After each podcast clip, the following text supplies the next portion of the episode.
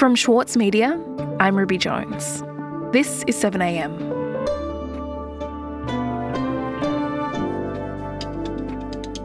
Stuart Robert may have resigned from Parliament, but this Parliament might not be done with him yet. New allegations, which he strongly denies, paint a picture of a lobbying firm setting up arrangements to profit Stuart Robert if he helped them win government work. And we'll soon see how voters react with a by election in Robert's seat looming. Today, columnist for the Saturday paper, Paul Bongiorno, on the latest Stuart Robert revelations and why opinion polls are putting chills through Canberra.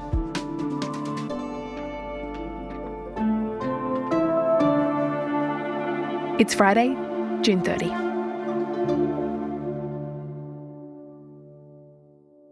So, Paul, this week, former Coalition Minister Stuart Robert was back in the spotlight with some of the strongest allegations yet that he tried to benefit from his relationship with a lobbying firm. So, tell me about what we've learned.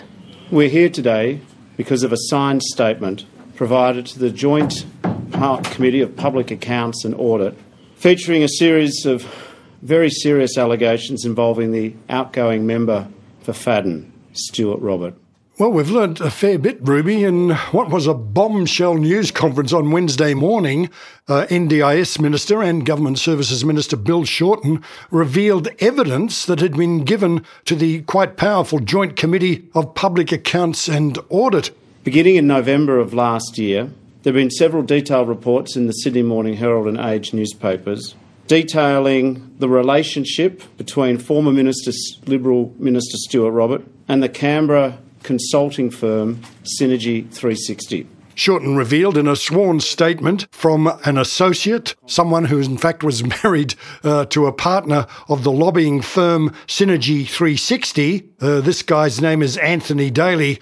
Well, under parliamentary privilege, he alleged that Stuart Robert, as minister, had organised a way to get kickbacks from this firm, that he would receive payments if he was able to help the firm secure multi million dollar government contracts. I have immediately asked for uh, advice from my agency as to what are the most appropriate avenues to satisfactorily investigate this matter, and I await their advice. Daly, in this statement under parliamentary privilege, detailed a conversation he'd had with former co owner of the firm, David Milo, who told him the former cabinet minister directed Centrelink and National Disability Insurance Agency leases worth a lot of money towards properties owned by John Margerison's companies. I'm disturbed by the allegation. I don't know if it's true, but I have immediately today, since the uploading of this, asked for further information concerning leases that it might be referred to in that statement. Now, Margerison is a long-time associate of Stuart Robert, and without irony, I can tell you he was a key political fundraiser for Robert in his Fadden seat on the Gold Coast.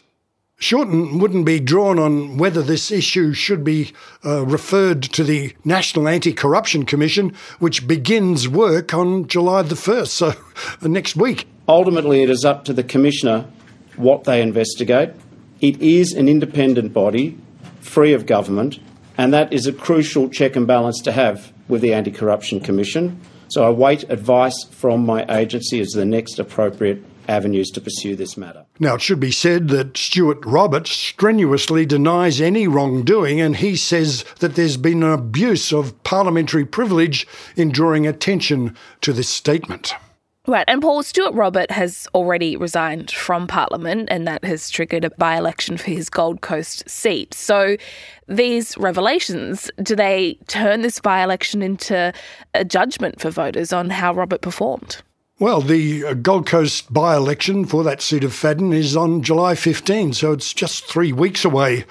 And this week, uh, Labor launched its campaign for its candidate, uh, Letitia Del Fabbro, at the last election, she secured a 4% swing against uh, Robert, uh, but he was able to uh, hold on to the seat with a quite handsome margin of 10.6%.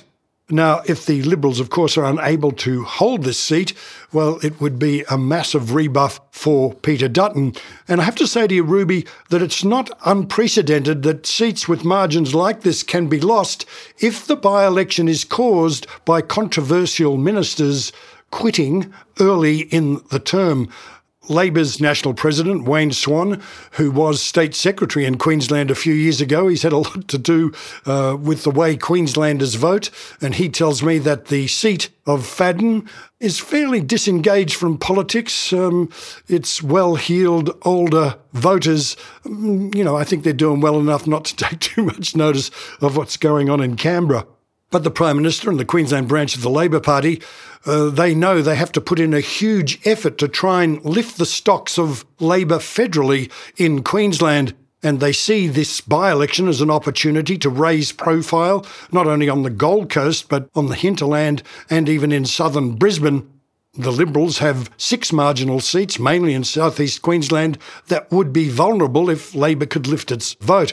And state Labor managed to actually um, win a seat on the Gold Coast at the last election. So it's not surprising that Peter Dutton is very wary, especially as he's still shell shocked over what happened in the Aston by election in Melbourne. Uh, the 100 year loss of an opposition party to the government in that by election, you might remember. Well, he says all by elections are tight contests, and he says the Labor Party will have all sorts of dirty tactics and smear campaigns. But Ruby, the problem for the opposition leader here is that Robert's not facing baseless smears. He's facing quite serious allegations on several fronts and in two forums. And I've got to say, there's quite a back catalogue of them building up. Yeah, Paul. So, Synergy 360, it's not the only set of allegations against Stuart Robert that could be fresh in the mind of voters on polling day. Stuart Robert also featured heavily earlier this year at the Robo Debt Royal Commission, and, and the findings from that, they're due to be made public very soon, aren't they? Well, that's right. The Robo Debt Royal Commission is due to hand its uh, findings to the Governor General uh, in the first week of July. Now, the government is expected to mull over its conclusions and release them a week later. And that just happens to be days before the voters trudge off to the polls in Fadden. And you can be sure that the Royal Commission's findings will dominate the headlines in that week. You might remember Ruby uh, Roberts' evidence before that inquiry was quite stunning if not shocking, he admitted to lying about the scheme because, as he told Commissioner Catherine Holmes, it is as a dutiful cabinet minister, ma'am, that's what we do. And can I welcome Letitia? Labor is launching their returning candidate from last year's federal poll, Letitia Del Fabbro. Letitia understands. Well, at uh, Labor's launch in Fadden this week, Anthony Albanese said that we need to remember why we're having this by election. He pointed out that Robert had suddenly resigned without explaining himself to Parliament or to the voters of Fadden after having presided over the most shocking and cruel failure in the history of Australian politics. That's the sort of person that Peter Dutton thought was good enough to serve in a senior role on an ongoing basis in his shadow ministry. And that's the sort of candidate that the LNP thought was good enough for this local community. And the Prime Minister, by contrast, painted his candidate, Letitia Del Fabbro, as a person who, quote, wants her community to be represented by someone with integrity. We'll be back in a moment.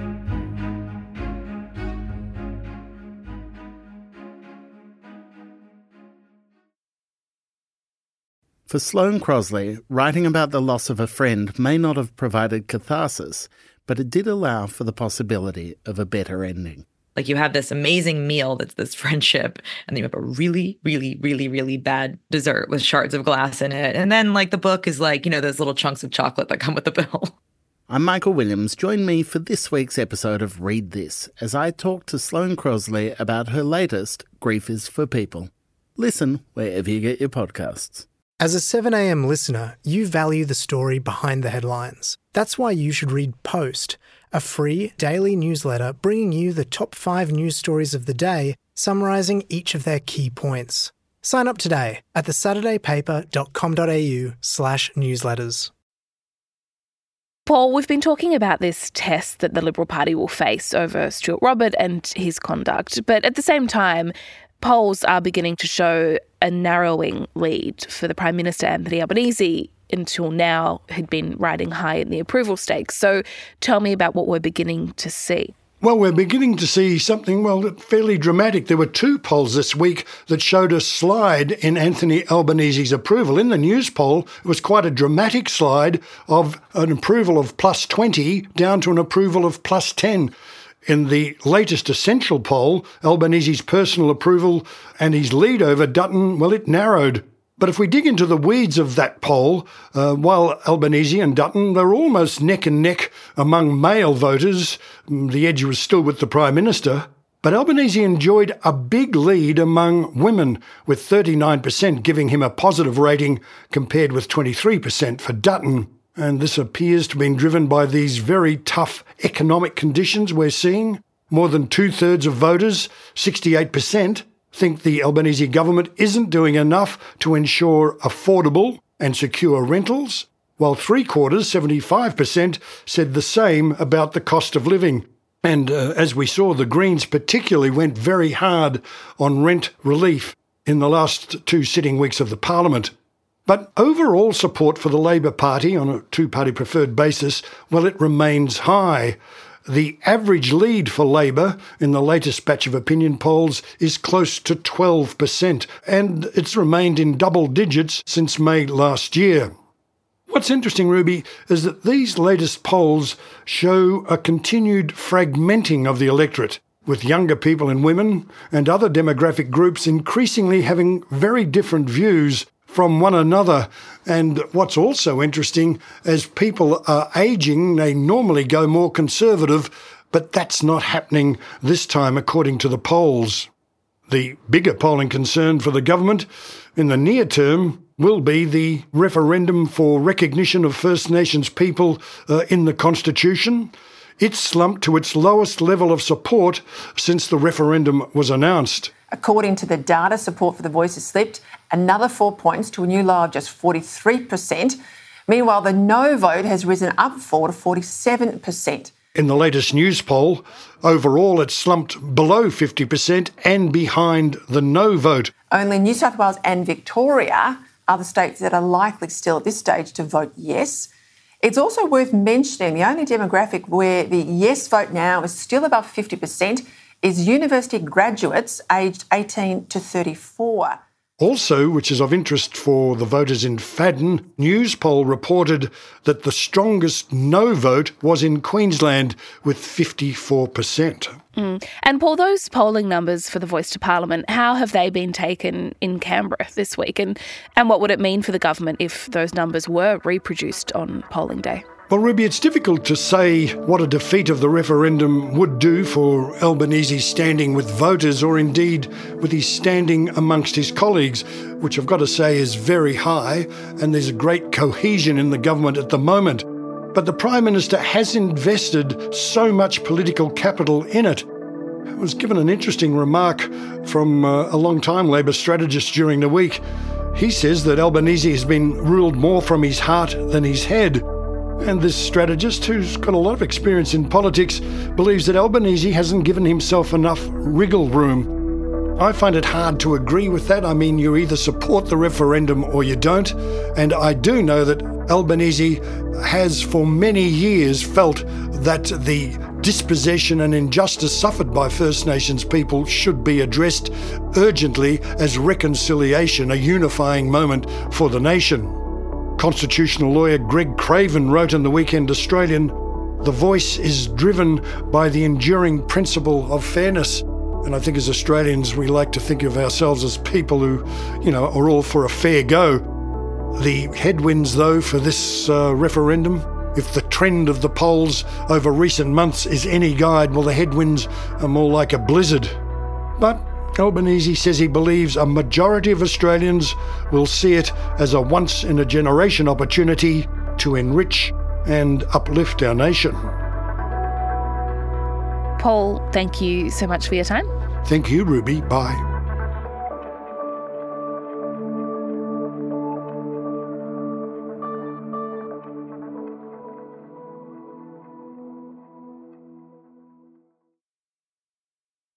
Sloane Crosley is known for her funny and acerbic personal essays, But her new memoir digs much deeper to examine the loss of her best friend. Join me, Michael Williams, as I chat with Sloane about Grief is for People. Find it wherever you listen. Also in the news today, former New South Wales Premier Gladys Berejiklian engaged in serious corruption, according to findings from the New South Wales ICAC.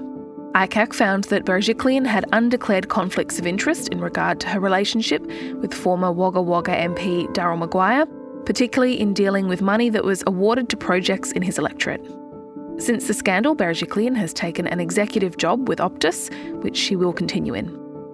And Ben Roberts-Smith has accepted he has to pay the legal costs for the media organisation he sued in his failed defamation case. This could put Robert Smith on the hook for up to $30 million to nine newspapers. Lawyers for Nine told the court yesterday that they also have an interest in pursuing the Seven Network and its boss Kerry Stokes companies for costs, which are believed to have supported Roberts-Smith's lawsuit. 7am is a daily show from the monthly and the Saturday paper. It's produced by Kara Jensen McKinnon, Zoltan Fecso, Shane Anderson, Yo Chung, and Chris Dengate. Our technical producer is Atticus Bastow. Our editor is Scott Mitchell. Sarah McVeigh is our head of audio. Eric Jensen is our editor in chief. Mixing by Andy Elston, Travis Evans, and Atticus Bastow.